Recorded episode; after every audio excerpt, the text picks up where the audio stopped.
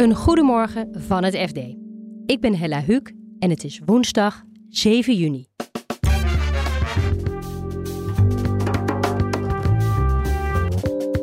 De angst is terug op de cryptomarkt. Pak een beetje 24 uur nadat uh, de aanklacht tegen Binance naar buiten kwam, haalden beleggers zo'n 800 miljoen dollar aan te goede weg. De Fiat arresteert een oud Fortis-bankier op verdenking van een miljoenenfraude. Die is eigenlijk, nou niet letterlijk, maar bijna de uitvinder van de dividendstrippen. Hij is al ruim 20 jaar daarmee doende. En het kabinet wil dat pensioenfondsen geld in start-ups gaan steken. In totaal is er ongeveer 3 miljard ingestoken door Nederlandse pensioenfondsen. Sommigen die laten een beetje blijken van ja, het lijkt nu alsof wij eigenlijk heel weinig doen. Dit is de dagkoers van het FD. Paniek in de cryptowereld. De Amerikaanse beurstoezichthouder SEC heeft cryptobeurzen Binance en Coinbase aangeklaagd. En beleggers halen als reactie hun geld van de beurzen. Beursredacteur Marco Vlot vertelt waar de beurzen van worden verdacht. Uh, nou, dat uh, verschilt. Binance die heeft een hele serie uh, beschuldigingen aan de broek hangen. Van het misleiden van investeerders tot aan het rondpompen van geld naar allemaal andere bedrijven van dezelfde eigenaar. Het zijn geloof ik in totaal 13 aanklachten. Dus daar lijkt wel het een en ander aan de hand te zijn. Dan valt het eigenlijk bij Coinbase nog mee, want uh, die worden er vooral van beschuldigd uh, dat ze handelen in uh, effecten. En dat Coinbase zich niet heeft geregistreerd. Want als je handelt in effecten moet je je registreren, zegt de SEC. Kan me voorstellen dat bij die cryptobedrijven um, die aanklacht van de SEC wel als een bom inslaat. nou, dat valt op zich heel erg mee. Um, de SEC had in maart al de intentie aangekondigd uh, om Coinbase aan te klagen. Of in ieder geval maar onderzoek uh, naar te verrichten. En daarnaast heeft de SEC in de afgelopen maanden al meerdere andere bedrijven voor hetzelfde vergrijp uh, aangeklaagd. En Binance zei in een reactie dat ze al langer met de SEC in gesprek waren en dat ze bezig waren om een schikking te treffen. Binance is dan ook hevig teleurgesteld door het feit dat ze daadwerkelijk zijn aangeklaagd. Dus of de verrassing is, nou, van Coinbase in ieder geval niet. Als je kijkt naar de koersreactie uh, na Binance, dat was maandagochtend Amerikaanse tijd, dan kan je wel stellen dat de belegger verrast was. Want de bitcoin en de andere cryptomunten daalden daarop wel enkele procenten. Ja, en beleggers halen hun geld weg. Ja, in de pak een beetje 24 uur na dat uh, de aanklacht tegen Binance naar buiten kwam, haalden beleggers zo'n 800 miljoen dollar aan te goede weg bij Binance. En je ziet dan inderdaad vaak dat de cryptomunten zelf ook een tik krijgen. Je zei al van, nou, die begin deze week gingen die ook naar beneden. Maar worden die echt meegesleurd of valt het mee? Ja, of je een daling van uh, de bitcoin van 5% meegesleurd kan noemen, is misschien... Uh, die hebben we, ja, is wel erger geweest. Het is uh, zeker erger geweest.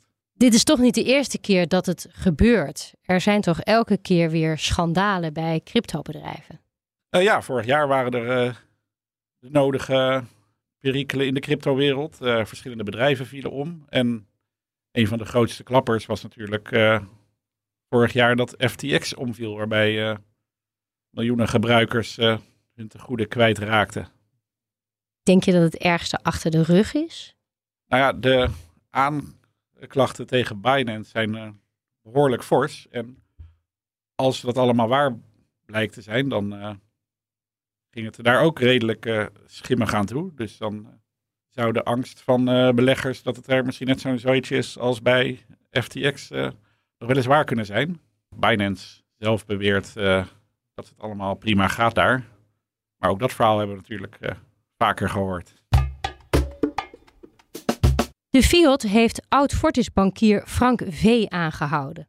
Hij wordt verdacht van miljoenenfraude met dividendbelasting, ook wel dividendstrippen genoemd. Je hoort onderzoeksjournalist Bart Mos. Hij legt eerst nog even uit wat dividendstrippen precies is.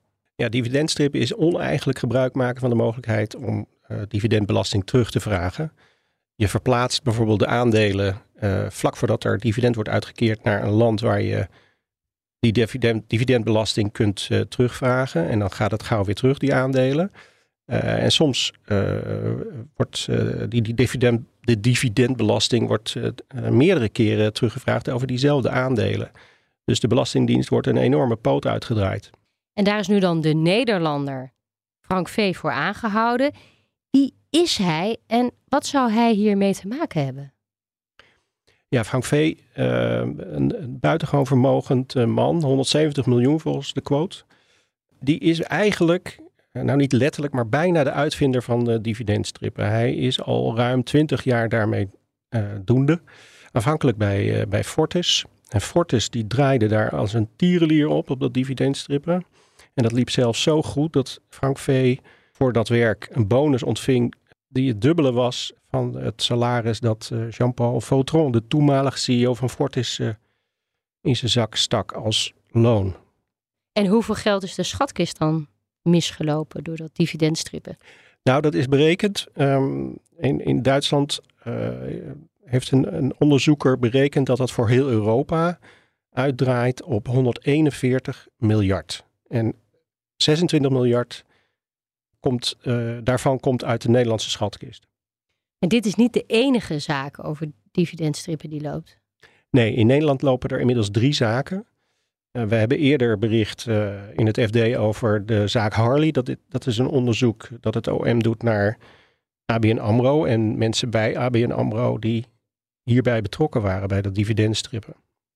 En dan loopt er dus nog een zaak, maar daar weten we nog inhoudelijk helemaal niks van.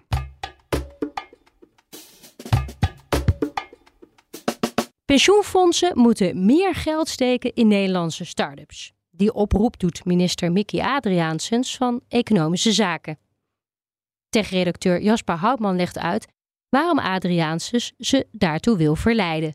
Nou, wat Adriaansens uh, ziet is dat start-ups, uh, lastiger, start in Nederland lastiger aan financiering kunnen komen dan start-ups in een aantal andere landen. Neem bijvoorbeeld Zweden of Duitsland dat betekent ook dat ze eigenlijk minder goed kunnen concurreren met, met de andere partijen in het buitenland. En dat zorgt ervoor ja, dat, dat ze eigenlijk op een achterstand komen. En dat, dat, wil, ze, dat wil ze oplossen. Het uh, tweede punt is dat er een bepaalde sector is, deep tech noemen ze dat. Uh, dat zijn eigenlijk technologieën die nou ja, echt nog in de prille fase, fotonica bijvoorbeeld, dat, willen ze, dat, dat wil de minister ook zien te stimuleren. En um, nou ja, het geld voor dat soort technologieën is sowieso minder, minder ruim voorradig. En dat is, uh, belemmert ook de ontwikkeling van dat soort technologie. De minister kijkt dus naar die pensioenfondsen. Van nou, dan moeten jullie maar dat geld uh, in die start-up steken. Hoe reageren zij op haar verhaal? in totaal is er ongeveer 3 miljard ingestoken door Nederlandse pensioenfondsen. Sommigen die laten een beetje blijken van ja, het lijkt nu alsof wij eigenlijk heel weinig doen. Uh, anderen zeggen van ja, we steunen ook wel die oproep in de zin van dat wij ook wel meer willen doen. En dat gaan we ook wel doen, maar wel ja, binnen ons, binnen ons mandaat, binnen de randvoorwaarden die wij hebben als pensioenfonds. Die private sector is dus terughoudend om te investeren in jonge techbedrijven. Je zou ook kunnen zeggen, ja, daar ligt dan misschien een rol voor de overheid. Misschien kan de minister zelf geld vrijmaken. Ja, dat gebeurt ook wel. Um, nou ja, de overheid, we hebben natuurlijk het staatsfonds InvestNL met 1,7 miljard. Uh, de overheid heeft ook in uh, twee andere fondsen honderden miljoenen gestoken. En het idee is van ja, als wij als overheid dan een beetje het voortouw nemen, dan komt de private markt ook mee. En uh, zo proberen ze dus andere investeerders uh, mee te krijgen in investeringsrondes. En zo probeert de minister nu eigenlijk ook pensioenfondsen over te halen om ja, een stap harder te zetten. Wat als Adriaansens de pensioenfondsen niet meekrijgt? Is dat erg? Um, nou ja, het is niet zo dat, dat dan uh, start-ups gaan omvallen of dat ineens het hele technologie-ecosysteem uh, er niet meer zou zijn. Want er gaat al best veel uh, geld naar, naar, naar, de technologie sector. En er ligt ook nog best veel geld op de plank. In totaal iets van 3,8 miljard. Dat ligt bij investeerders die hun geld ophalen bij andere partijen. Dat kan zijn rijke families, kan zijn ook institutionele beleggers, verzekeraars.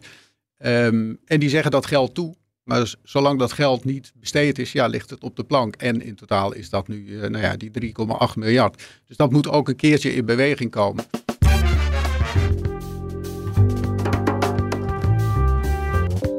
Dit was de dagkoers van het FD. Morgen zijn we er weer met een nieuwe aflevering. En ondertussen lees je het laatste financieel-economische nieuws in onze app. Voor nu een hele fijne dag en graag tot morgen.